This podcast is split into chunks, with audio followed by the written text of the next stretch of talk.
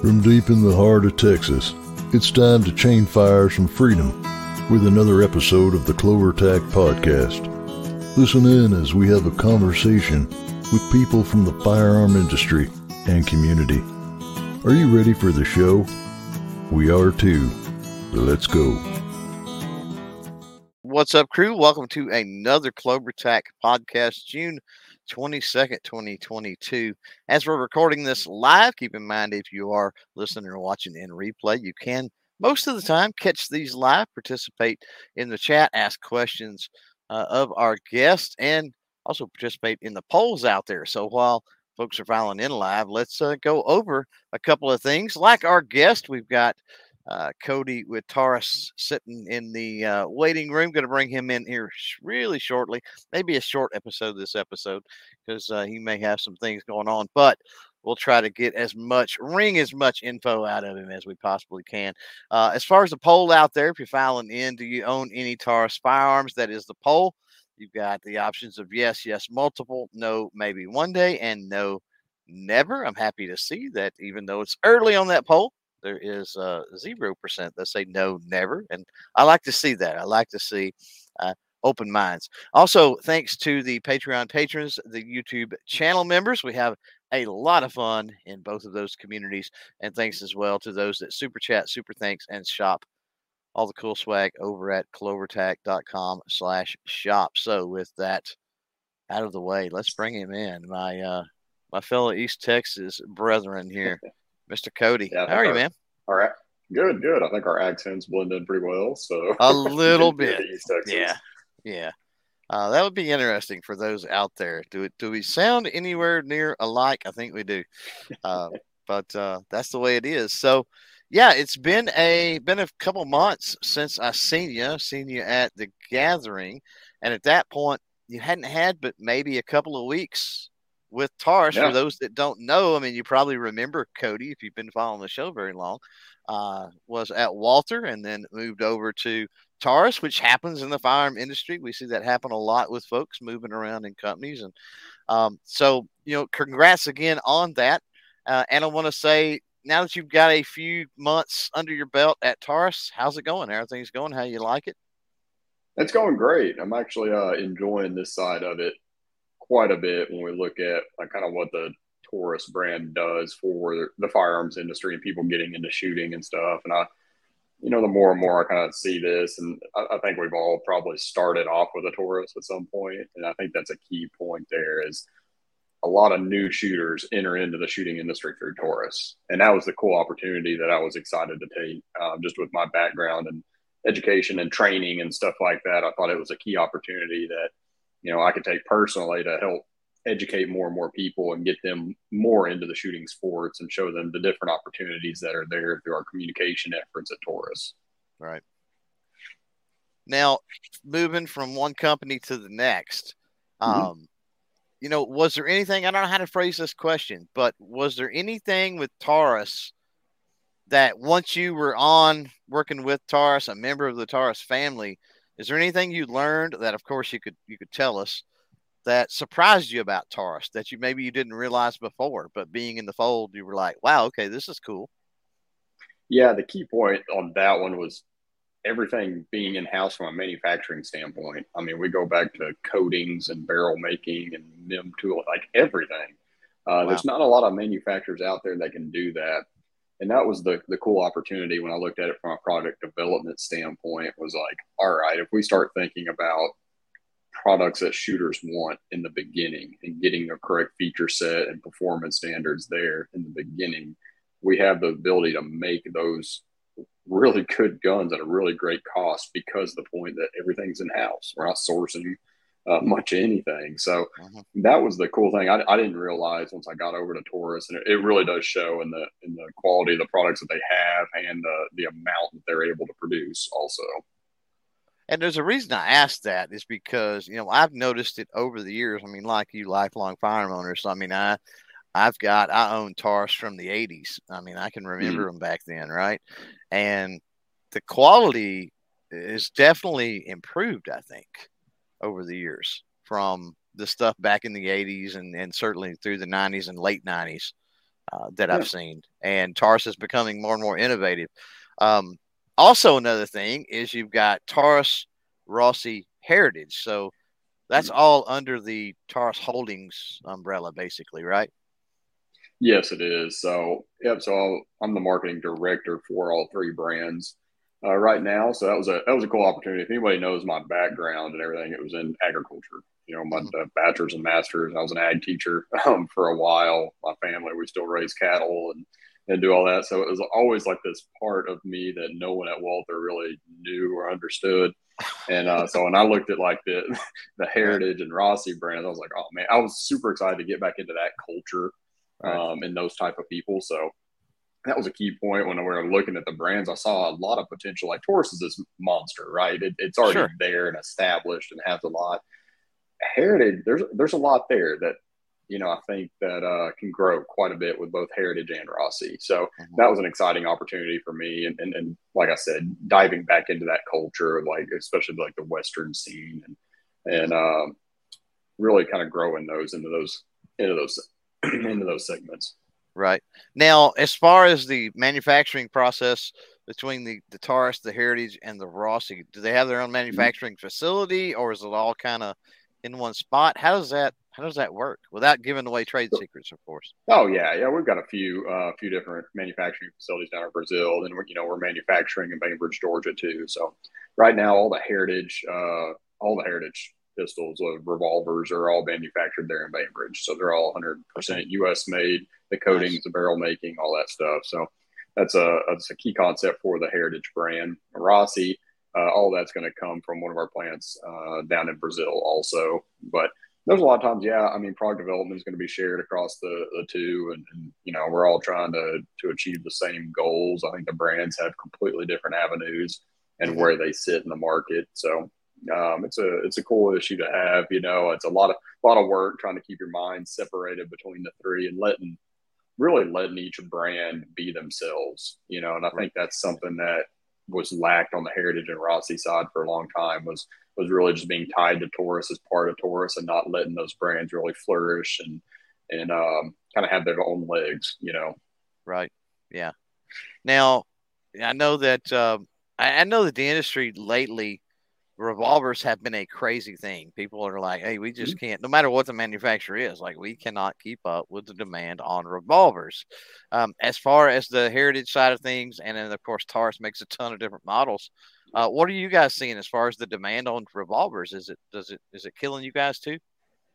Uh, yeah, it's the same. It, it's tough to tough to call here because I think you're you're coming off a couple of years of the absolute high points. I mean, because you ask right. anybody last year, year before, like you can't keep up with polymer frame pistols, you know. So, and you know, when the revolvers are a little tougher to make than a polymer frame gun. Sure, take a little know? more time, a little more material. Yeah. Yeah, and when you look at it from a manufacturer standpoint with the polymer frame guns and the profitability and what we can do to get those out there, that was the highest demand through that whole COVID um, kind of couple of years that we all try to forget, you right. know. But um, that was the focus for most manufacturers. And so they're dedicating a ton of their time into just trying to fill the demand on those. And you know when you do that things are going to fall off a little bit. A lot of times your traditional action style uh, guns are going to do that. Lever actions are hot right now too. You look at it there's tons of demand for those. Um, all the revolver series yeah same thing. But you know, like I said, it, it's tough to call. Really, I don't know if there's a crazy increased amount in revolvers. I think it's just a little bit of a shortage from the last few years of not being able to fill that that demand. Um, but I, I do think you're, you're seeing quite a bit of new shooters that are have bought polymer frame guns that really are just kind of looking for something else to get into and try. And revolvers and lever guns and those those type of uh, traditional style guns are out there that they're loved and you're seeing right. people like modernize those traditional looking guns. Like you, you know, you look at the new executive grade that we launched at uh, NRA show. If you look at like what Ranger Point Precision is doing with a lot of the, you know, yeah. the Rossi lever guns, and, you know, they're putting yep. M-LOK rails and adjustable stock, like all kinds of, and they look awesome. You know, it's not not cheaply done. They're very expensive, right. you know, and machined right. So it's cool to watch that that segment of the market just grow and grow. Right. Now, I want to talk a little bit about uh, probably the executive and, and some other stuff. Keep those Mm-hmm. questions coming out there, by the way. Our time may be short with Cody, but I'll try to get them in here in just a second.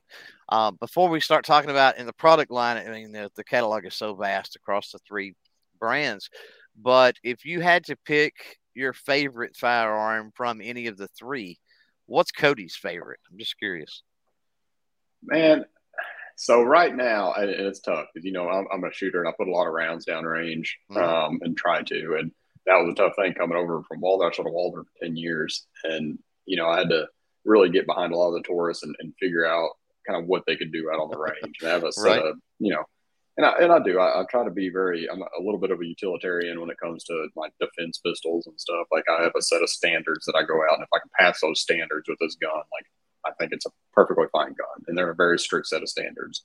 Right. And you know, I went out, and there was something to this. Is like me walking up. I walk into a store, and there was a Taurus G3 optic ready system on the counter for like three hundred dollars. I was like, I didn't even wait to be hired and get an employee price or anything. I was like, all right, that's cool. So I just bought it and took Right. it home and been putting quite a few rounds through it. And then, uh, you know, I started at Taurus in the first week. They're like, all right, we've got to launch this G3 Tactical. And I was like, all right, it's optics ready, threaded barrel ready for a copper can, all done up. So that's really been my favorite gun so far. Um, it, I, it's really a toss up between that and the GX4. Um, Mhm. Both of those, I you know, at Walther, I never had the micro compact stuff rolling, and so to have that capacity on such a small platform, especially when we get out you know, the heat right now, you know, I'm usually in shorts and a t-shirt, so uh, Right. I'm trying not to sweat to death. And so it really is nice having something that has the ammo capacity, and you know, you're able to conceal pretty deeply. And Right. uh, so, but purely shooting, it's it's been the G3 series. Uh, I've probably got about ten thousand rounds through them so far. Um, just trying to make sure that it's something that's kind of up to my standards. So. Right. Now, as far as the G3 and the G4, for those that, that may not be familiar and may be wondering, what's the major differences between those two platforms?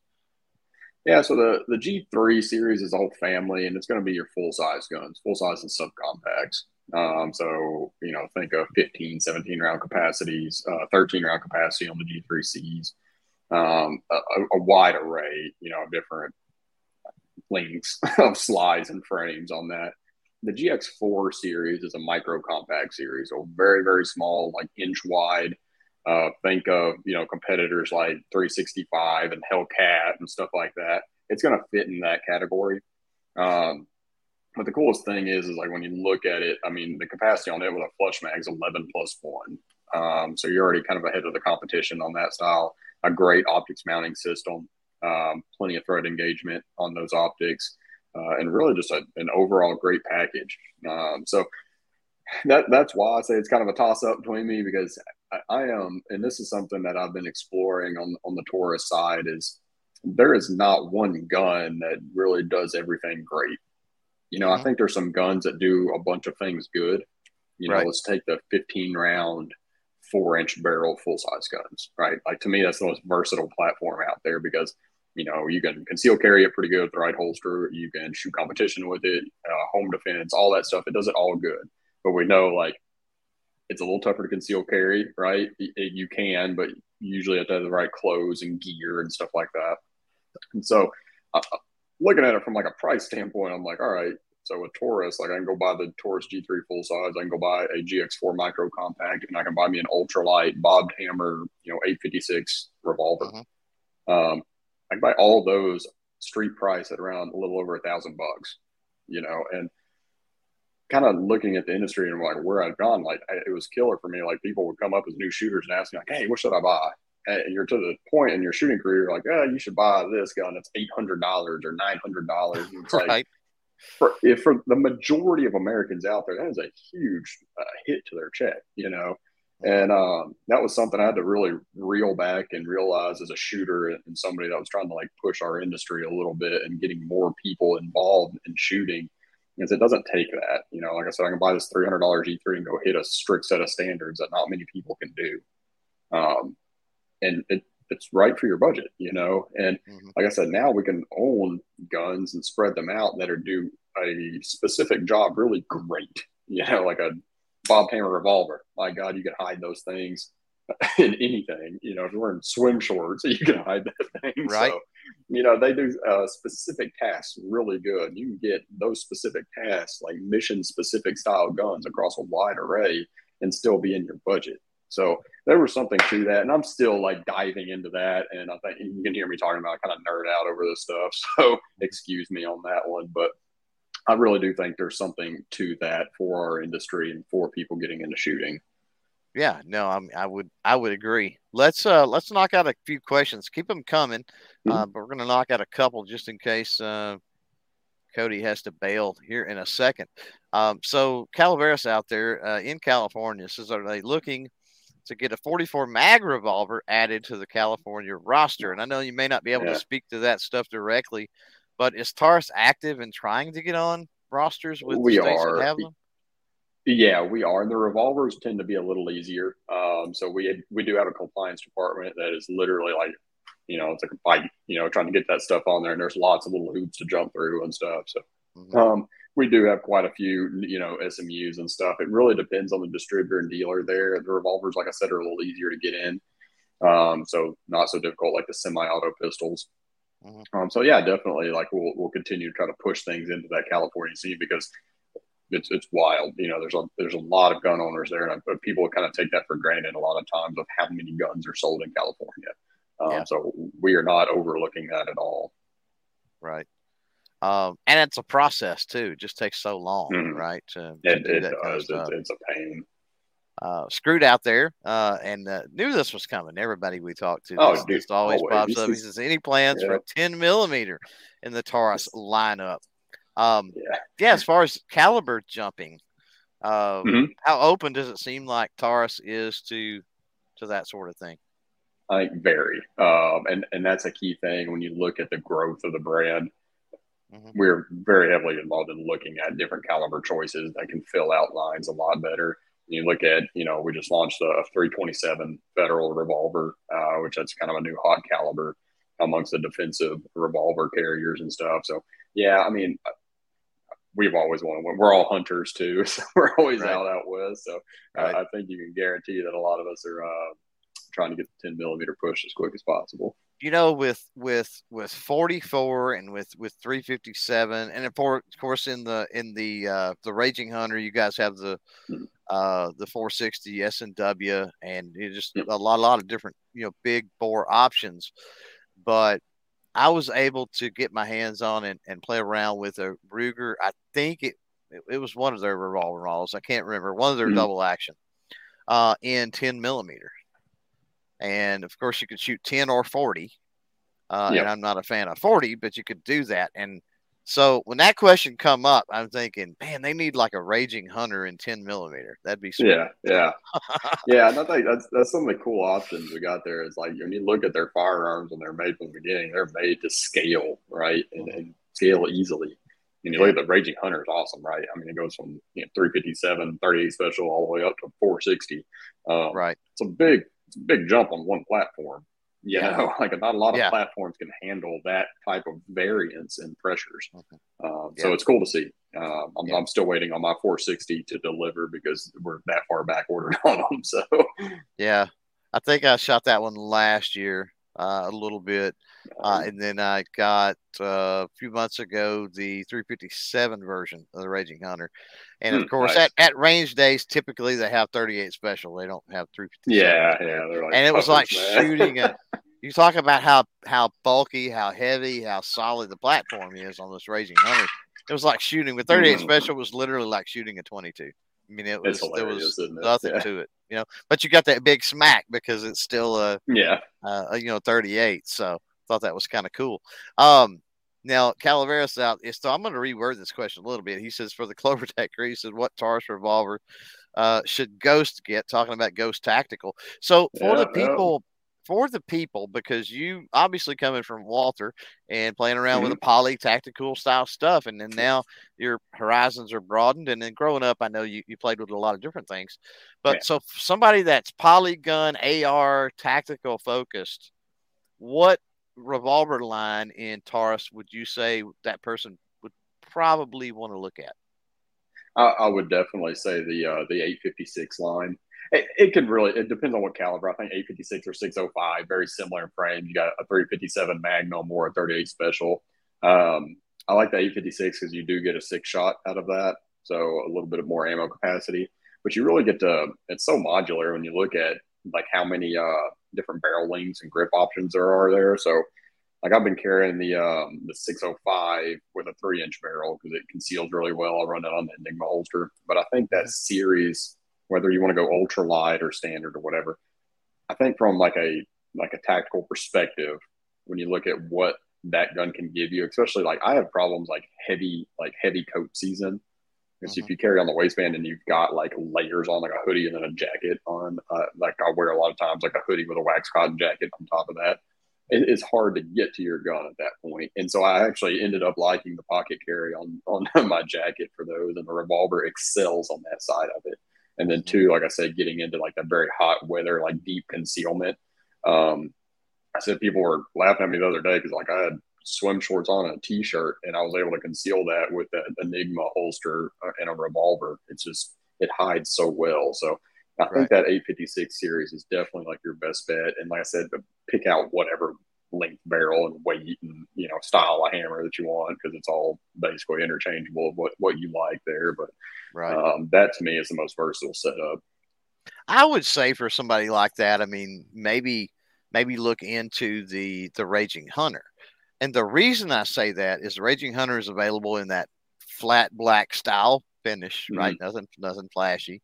Um, and then you've got the rails on the Raging yep. Hunter as well. So most of the people that are into the tactical type stuff, they like rails to attach yeah. things. So yeah, um, and you know that could be that could be something. Then they could put run an optic or a dot or a whatever yeah. and a flashlight and you know all of their normal stuff on a revolver. Um, and that and, might uh, be uh, maybe good for them. Yeah. I, I keep in mind too, like for a packable truck, like like I said, truck gun or even any type of tactical scenario. When you look at the compactness of a revolver that it brings, and you look at the 460 caliber for existence, like cranking out 2,100 foot pounds of energy. It's not a bad option when you can throw a friggin' Aimpoint dot or some, you know, a red dot or any type of scout scope too. Like that's mm-hmm. a very small package. You know, that's that's getting you a lot of energy at a much smaller package than an AR does you know, right. And two, you know, when you look at your concealed carry licenses and stuff like that from state to state, the revolver is still a handgun at that point. When you look at getting into a lot of your ARs, your 16 inch, 14.5, stuff like that, that's still a rifle, and concealing that can be a little iffy in some states. So, um, right. It does give you a lot of versatility. And like I said, my 460 fits in my glove box and I can pull it out and we were shooting those things 150, 200 yards. You know, right. That's a, yeah, that's quite a feat for a, a small yeah. gun like that. No, I, I agree. It is. I'll awesome. say small. You know, it's still like a you know eight inch barrel or something. Yeah. But uh, yeah. you know, I don't think you're going to IWB carry it. But I mean, you know, backpack, you know, glove box, those type of things. Nice, right? Uh, Warsaw out there, it's talking about uh, Taurus. Now, Taurus does build stuff and, and sells all kinds of stuff all across the mm-hmm. globe. He says, wonder if Tar- Taurus makes any ARs in Brazil. I mean, what he says. Um, yeah. Are are you aware of how many models Taurus makes that aren't available in the U.S.? Is there a lot? Yeah, there's there's a lot. Uh, so I mean, most of your military and police supply down in Brazil is going to run Taurus. So they've got sub guns and ARs and all kinds wow. of stuff. Actually, this AR up here on the wall is a Taurus lower um, that I built nice. out. So it's it's pretty cool to actually have that. You know, from they used to import some of the uh, the ARs into the United States uh, about three or four years ago. It's called the T4SA. You can mm-hmm. they pop up on GunBroker every now and then, you know. So they're and they're pretty they're really nice. Surprising the barrels are uh, phenomenal on them and free floated and you know I just think they came in at a, at a little high price point at that time because it was such a good quality uh, right. gun. You know nobody expected that at Taurus at the time, so I think it caught yeah. everybody a little bit off guard.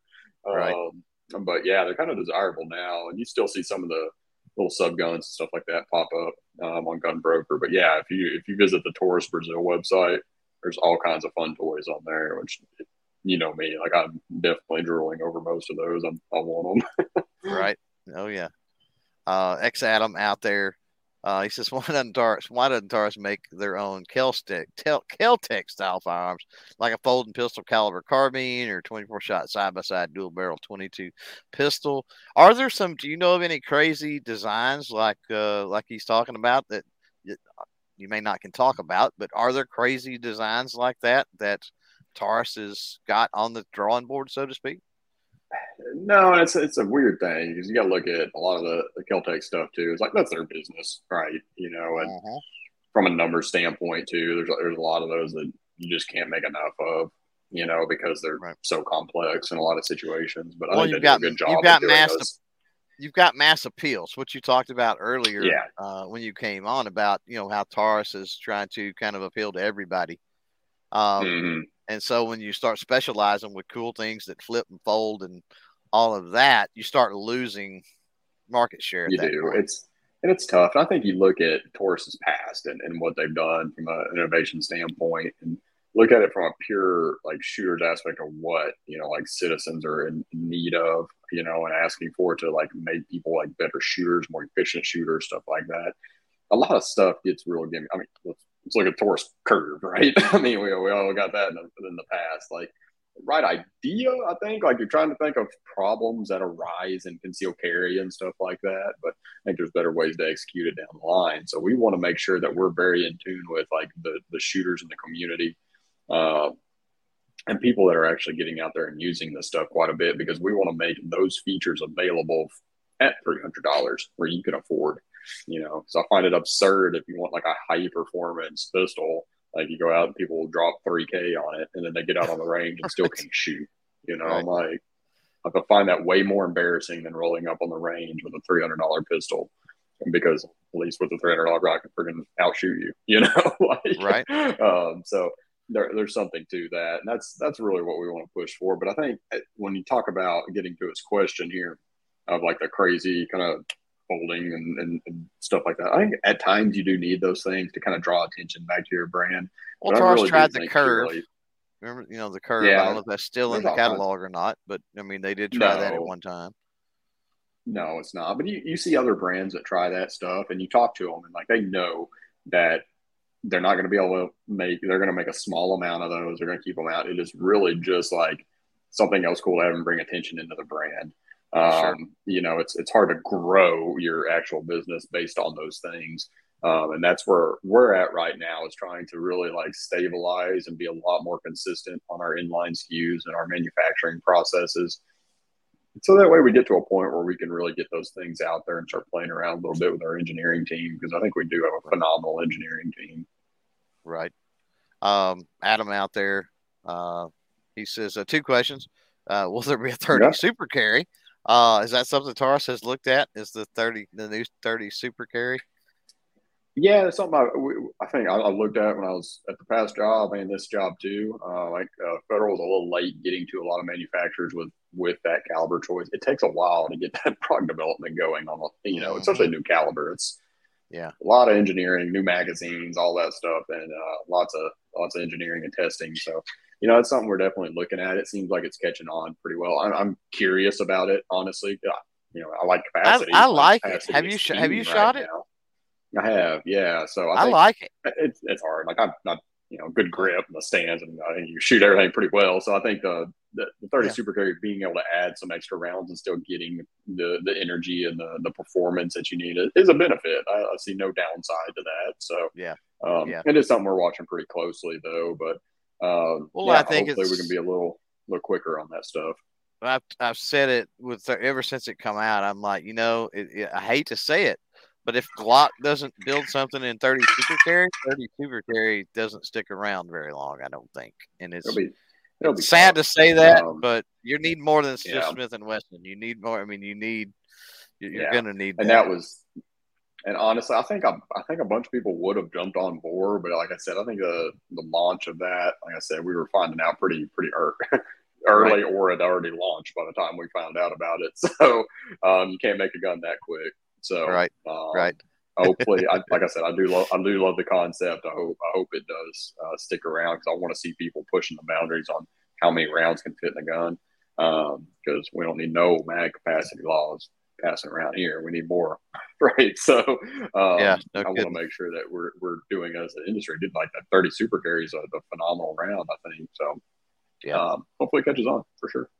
Uh, and he says, uh, uh, "Will the TS9 be available in the states yeah. soon?" Anytime you bring up Taurus, that TS9 always always I'm, pops I'm, up. I'm glad to hear that. That's the the stuff I want to know and, and hear is like it. I mean, do I hear it people think that's an, a better system? You know, a better system than the G3 or the GX4 or something like that. I think it's a curious platform that I, I'm interested in checking out. So Yeah. um, that's something we're, we are watching closely. You know, Do you know if there's a there for something. reason?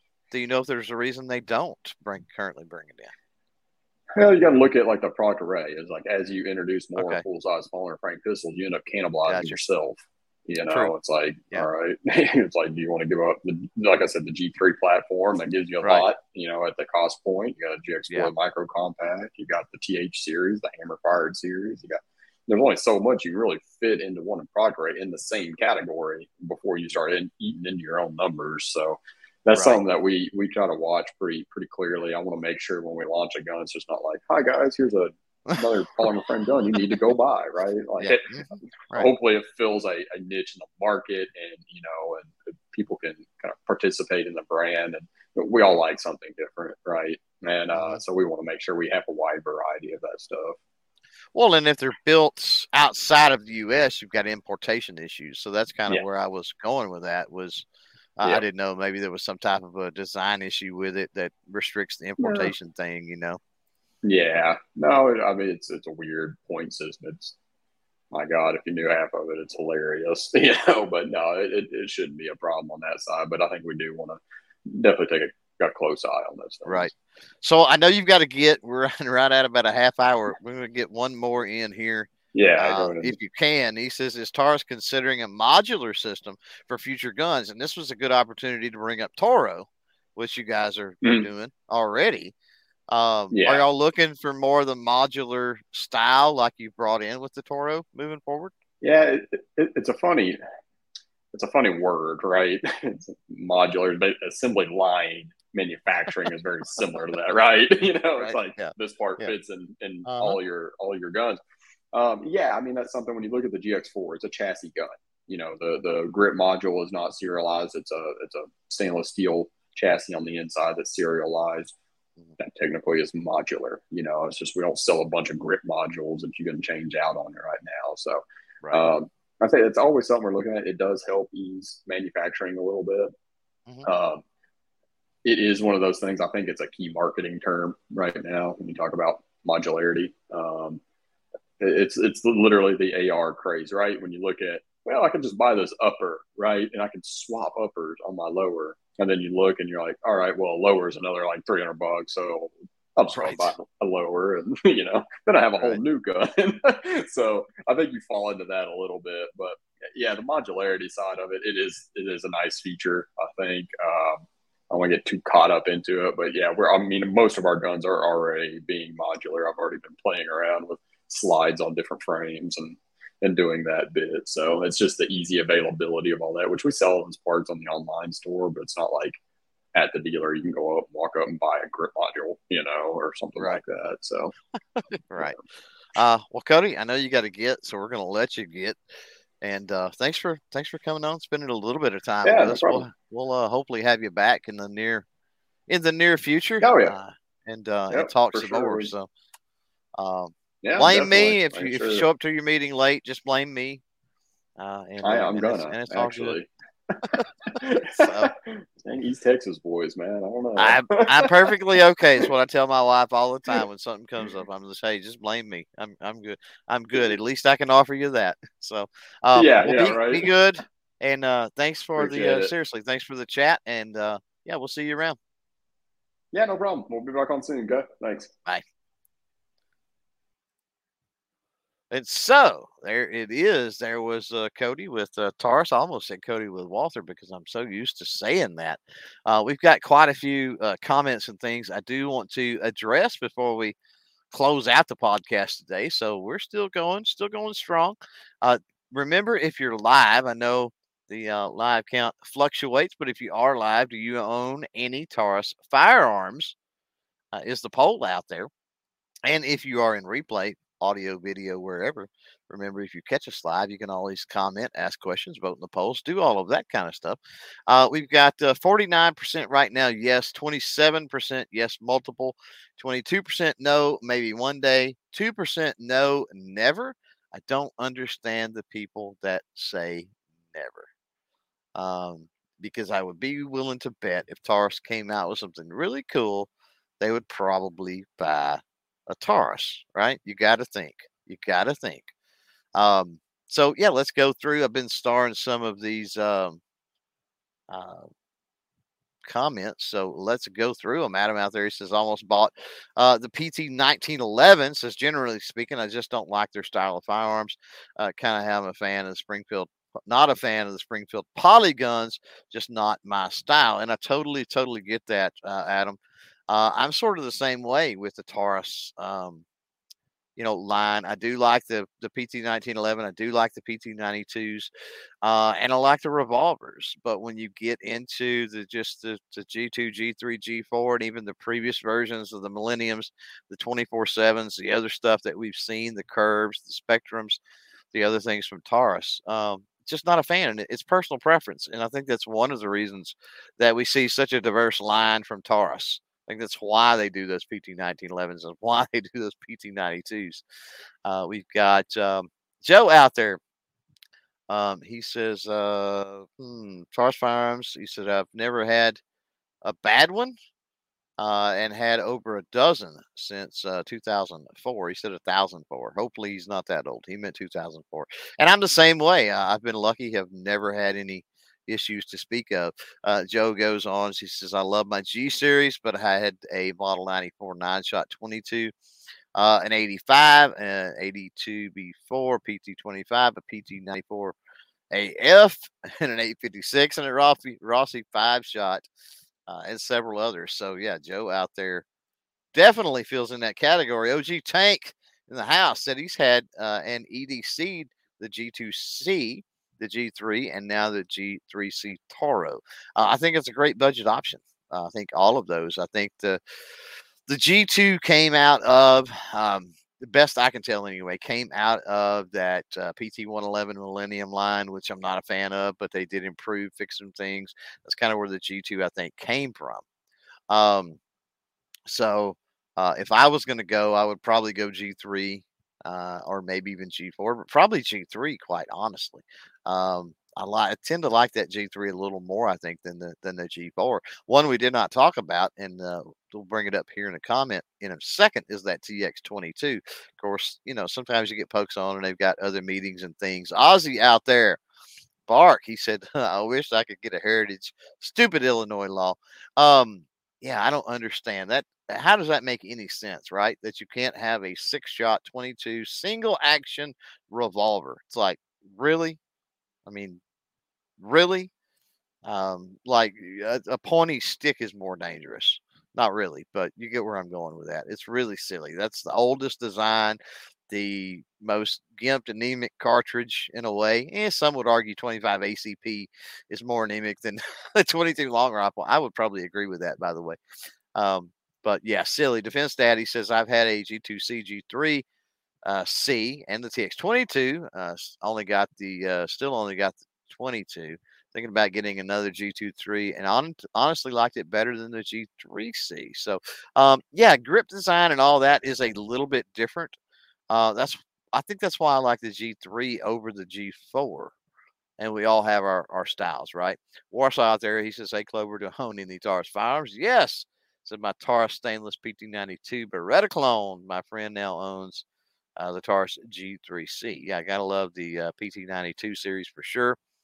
And uh, Jack Barnes out there, he said, uh, been looking for a 605. They're almost impossible to find here in the Midwest. Yeah, uh, may have come in a little bit late there, Jack, but that's what I was talking about with uh, uh Cody a few minutes ago. Uh, I guess when we kind of first kicked it off was I'm hearing through all the manufacturer channels, all of them, that just keeping up with demand for revolvers right now is crazy. Um, and Cody alluded to probably a piece of the puzzle is that they sold so many, it takes longer to produce. It's a more involved process to produce revolvers and things like that. So, um, yeah, keeping up with a eh, you know any type of a significant increase is going to be crazy. And I honestly think that people go out and they are going to buy um, that self protection firearm, maybe, uh, and then they get into you know shooting, they get into the enjoyment of it all uh, and then they want a revolver, right? They're like, well, how this is, you know, this is really cool. Uh, revolvers look totally different. They work totally different. Um, revolvers, there are calibers available in a revolver uh, that you, know, you can't really get in semi-auto to speak of. Um, you've got uh, caliber swapping going on, 38 with the 357, for example, and uh, uh, man, 44 special and 44 mag is is a stretch because oftentimes it's more expensive uh, and harder to find. But with the 460, for example, the 460 S and W in that Raging Hunter, you can shoot uh, 454 as well as as 45 Colt uh, in that, and maybe even a couple of other calibers, but I know those uh, for sure. So that offers you three different caliber choices in that revolver. So it is, um, it's it's yeah, there is a there is a perk to it, of course. So um, let me scroll up here and we will uh, read some other things. X item one out there addressing this to me says, What would you like to see from Taurus? Me? You know, I don't know. I, I think I think a 10 millimeter and seriously in a tracker or a raging hunter. I would take it either way. I tend to like the tracker, and if you haven't watched, jump over on the YouTube channel. I've got uh, I had asked uh, what about a week ago, two weeks ago now, something like that. I had asked all you folks out there to comment what your favorite uh, Taurus model was. Uh, and then I took the more popular of all of those submissions and then I ranked them according to what I thought. Uh, and uh, Tracker, I'm pretty sure Tracker topped the list. You'll have to go check, but uh, Tracker just has that sleeker design uh, to me. Um, I'm not a big fan necessarily of all the rails and the and the flashiness. And Tracker, the Tracker line also has a wider variety of uh, calibers because with a Tracker you can go from 22. Uh, actually, you can go from 17 HMR all the way up to 44 Magnum. I don't know if they currently produce those or not, but they have historically, right? Uh, whereas your Raging Hunter revolvers are more the big bore stuff, larger caliber, and then the um, the carry stuff right? The 905s, the, the 85 series, the things like that are typically 357 and and 30 and or 38 special, mostly 357 nowadays. So uh, some 327 federal thrown in there as well. But uh, yeah, I really like that idea because the Ruger I looked at that I shot that day was really cool. And sometimes you can find bulk. I don't like a 40. You guys know that. Uh, I'm a 10 millimeter all the way. I don't see any need for it. But here is where 40 could get interesting. Um, is when you run across a stockpile of it somewhere, uh, and it's not popular anymore, and somebody's looking to get rid of it, and you've got a revolver that will shoot it. Uh, that's 10 millimeter. You normally shoot 10 millimeter, but you're like, you know, why not? Be like shooting 38 specials, and it, and it would be fun. So it'd be um, get some cheap ammo to or some better priced ammo at least to get out on the range with. So I like it. Um, MC out there, there was a lot of conversation about my uh, my comment with Glock. Uh, Calavera says he says uh, that's true. I think Clover's saying that new calibers struggle without Glock because of their numbers of Glocks sold. Yeah, Glock just holds that um, the Glock factor. Yeah, MC out there saying it. Says agreed. Strange, the Glock factor only works one way, uh, and that's true because they come out with their 45 gap and it did not work. But um, you know, if it wasn't for Glock, the 40 Smith and Wesson would have never been a thing.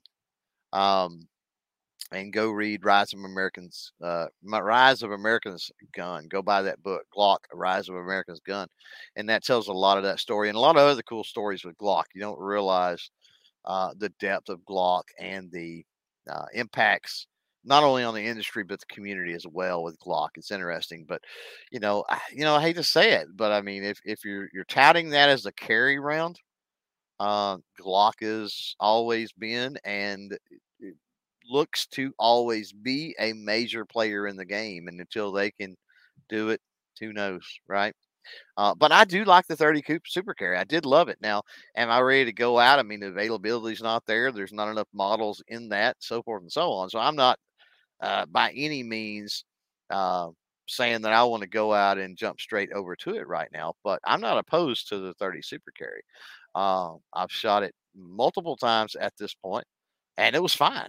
Uh, but you know me, I mean, I carry a 380 and I'm a big fan of the 380. So 30 super carry is a little bit more than what the 380 would be. Calavera says, uh, never. He says, only the Sith use absolutes. Yep, only the Sith deal in absolutes. Thank you for that. Uh, for that. So, uh, what else do we got?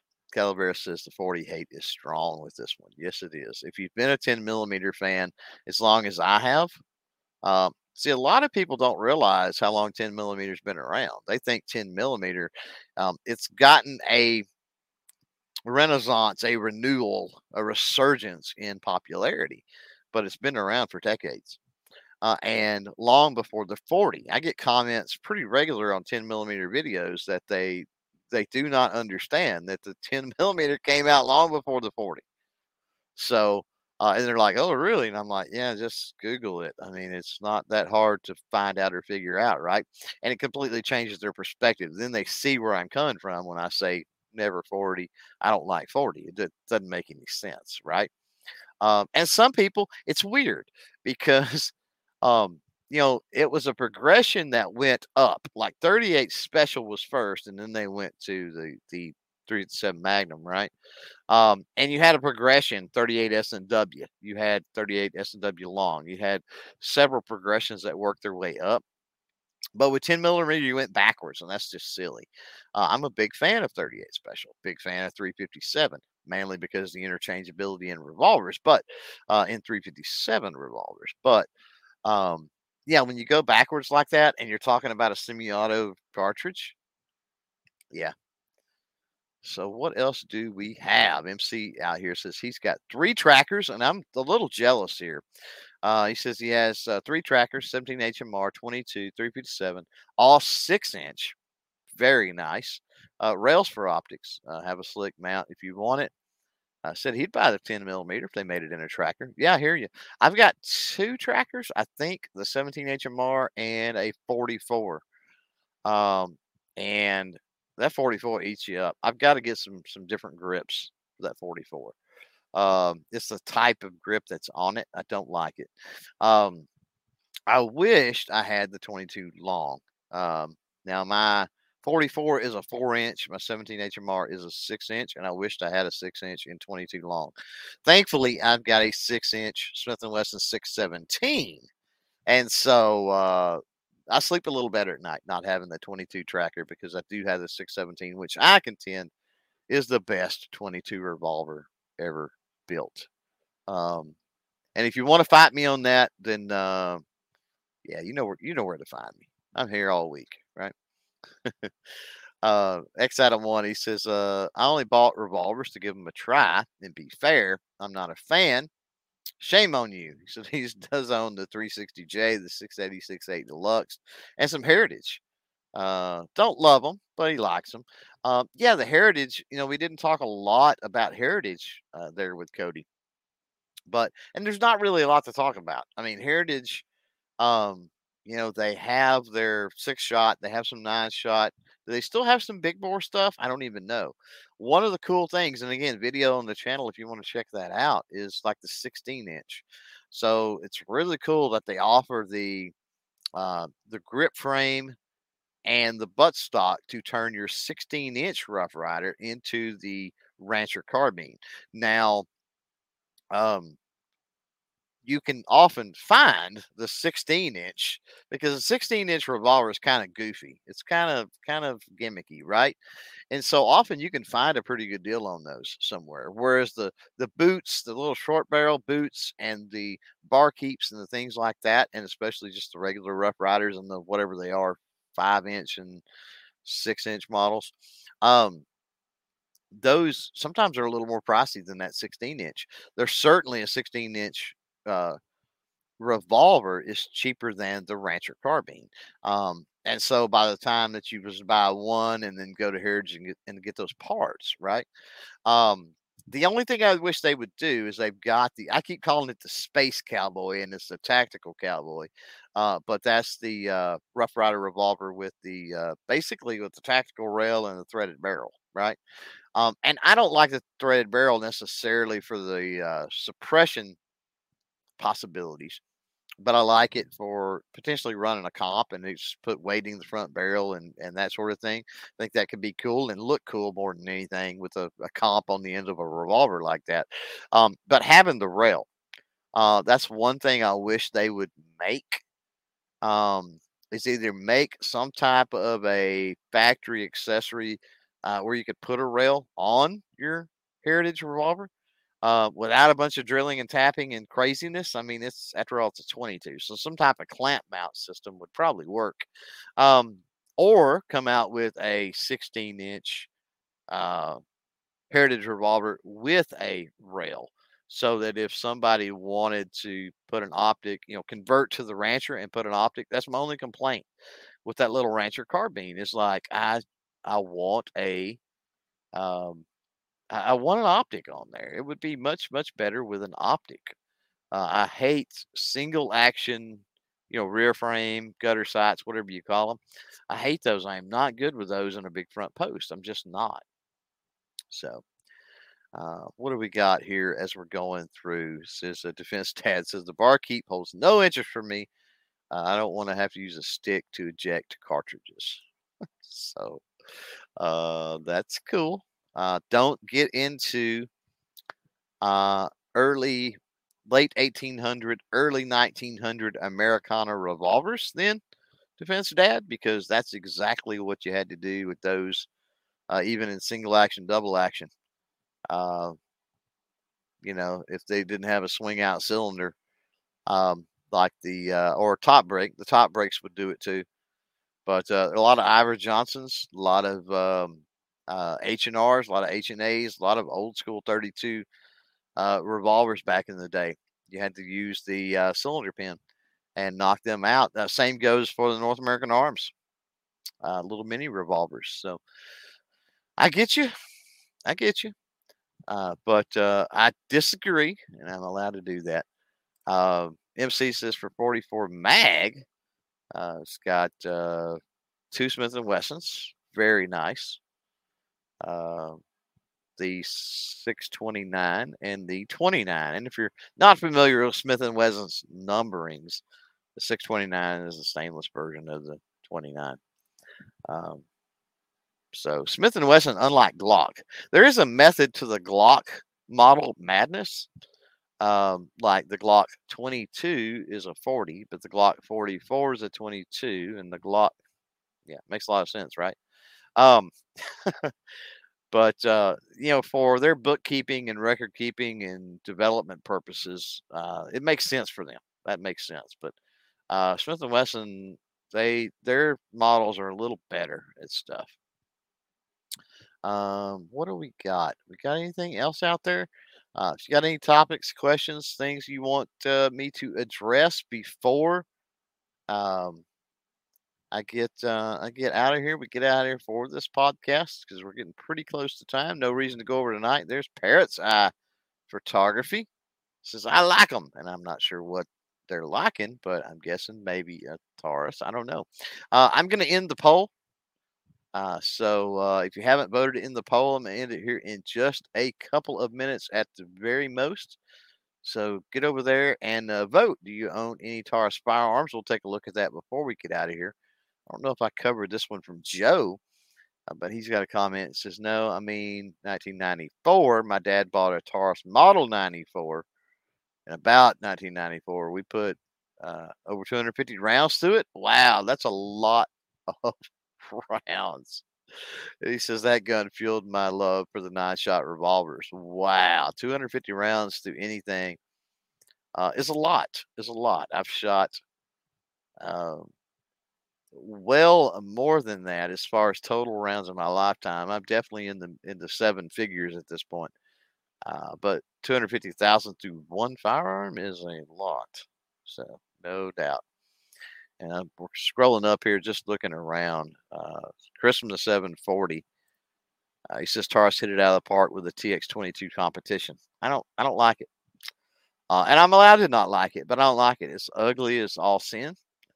Um, as far as the precision aspect of it, it's not there. Um, as far as Steel Challenge speed stuff, yeah, I get it. Um, they did um, let's see how well mags hold up over time.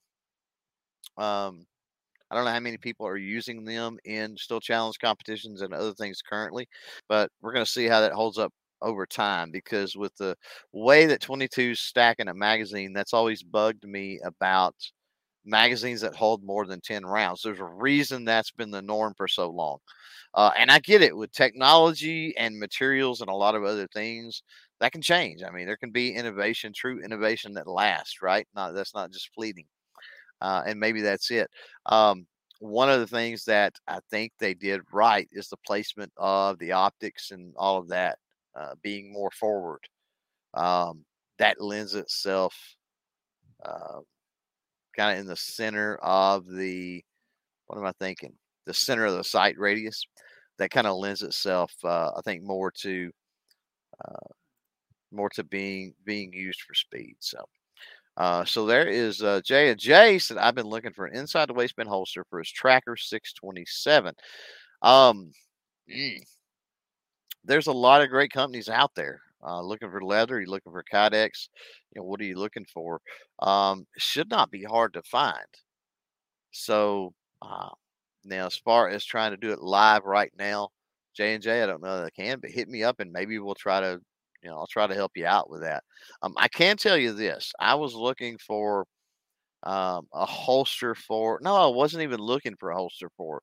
So Alien Gear had reached out to me and they said, "Hey, want to do some work on some stuff?" And I'm like, "Sure, I'm an Alien Gear fan. Uh, I'm okay with their with their holsters for sure." Um, and they were like, "Well, what do you think about a chest rig?" And I'm like, "Oh, okay, cool." Uh, and they had no problem the Taurus Protector Poly that I have. Um, like, well, if I'm going to get a chest rig, let's get one for a firearm that I'm going to use m- more often, right? And so, um, they had to custom shop that. So one of the cool things about Alien Gear, uh, and a lot of smaller companies are that way too, as far as being able to to custom stuff. So there was no price increase or anything. It's what they told me with Alien Gear. Of course, they were working with me. I didn't have to pay for it anyway, but um, but I did ask because I was curious, and they're like, "Yeah, there's no price increase. There's just a delay in the delivery time because we've got to custom make it, right?" So Sorry, getting parched there at the end of the podcast. So I'm going to end the poll. And while um, YouTube is tallying the uh, poll results, we'll go through here and see what else we got. There's the Jesus, the constitutional Jesus in the house. How are you, buddy? He says uh, afternoon. So afternoon. We got uh, Joe. He says, I like how the 22 semi autos hold more than 10 now. I've always uh, thought Band States drove MagTech. No, Band States did not drive MagTech. It was inherent issues with the cartridge. What I'm still convinced could be an issue over time. Uh, now, Defense Data says his daughter's TX22 has issues unless you load the mags with the provided loading tool. Otherwise, they get caught up. See, see, see. Um, so that could be a, a real pain uh, for something like that for sure. Uh, defense guy is talking about some EAA stuff there, which is weird. Uh, there's a freak in the house, gun freak. This is only revolver I have as a barkeep. Time to get a big boy one. I would agree with that. Uh, but the barkeeps are fun. The barkeep and the barkeep boot, both super fun revolvers. Um, honestly, good for not much else because they typically they're they're probably going to tumble on you. You know, the rounds are probably going to tumble. Of course, if you're shooting steel, who cares if the rounds are tumbling? Um, so, like I said, they can be they can be fun, uh, and that's where I put them. I put them in that category: the barkeep and the barkeep boot from Heritage for fun. Uh, Defense Dad says the only revolver he has is an EA Windicator in 357 with a six inch barrel. That's a nice one, and another uh, another brand that they can't keep coming into the country and keep up with demand, uh, from what I'm hearing. So, uh, so there is X item one. He says he has the 13 holder Volquartsen. He is flexing on us out there with his Volquartsen. Said it only takes 10 rounds. Wish they uh, would update mags to get more rounds instead of having to buy another gun. I'll tell you why they don't. Reliability of the design.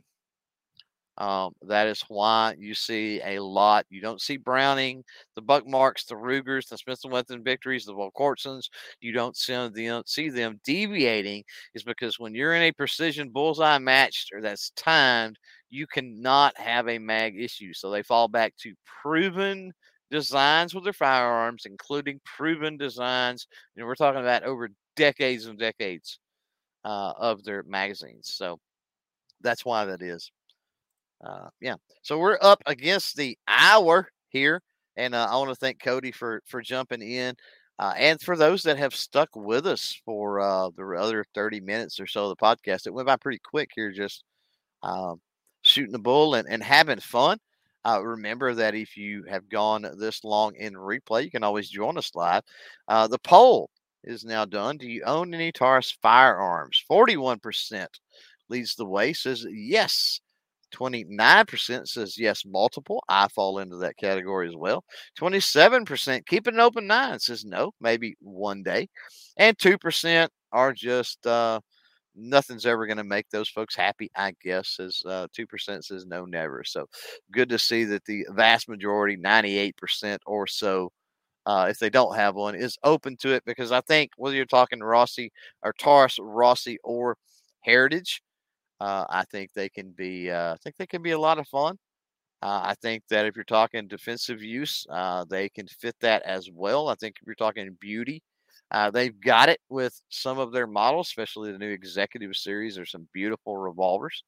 Um, they just feel a lot of different different niches and stuff. So um, once again, for those that uh, are Patreon patrons, that are YouTube channel members, uh, we love you guys. Thanks for um, helping out on that front with the support. Thanks to those that super chat, super thanks and shop over at clovertac.com slash shop. As for this one, we are uh, we're going to close the books on it.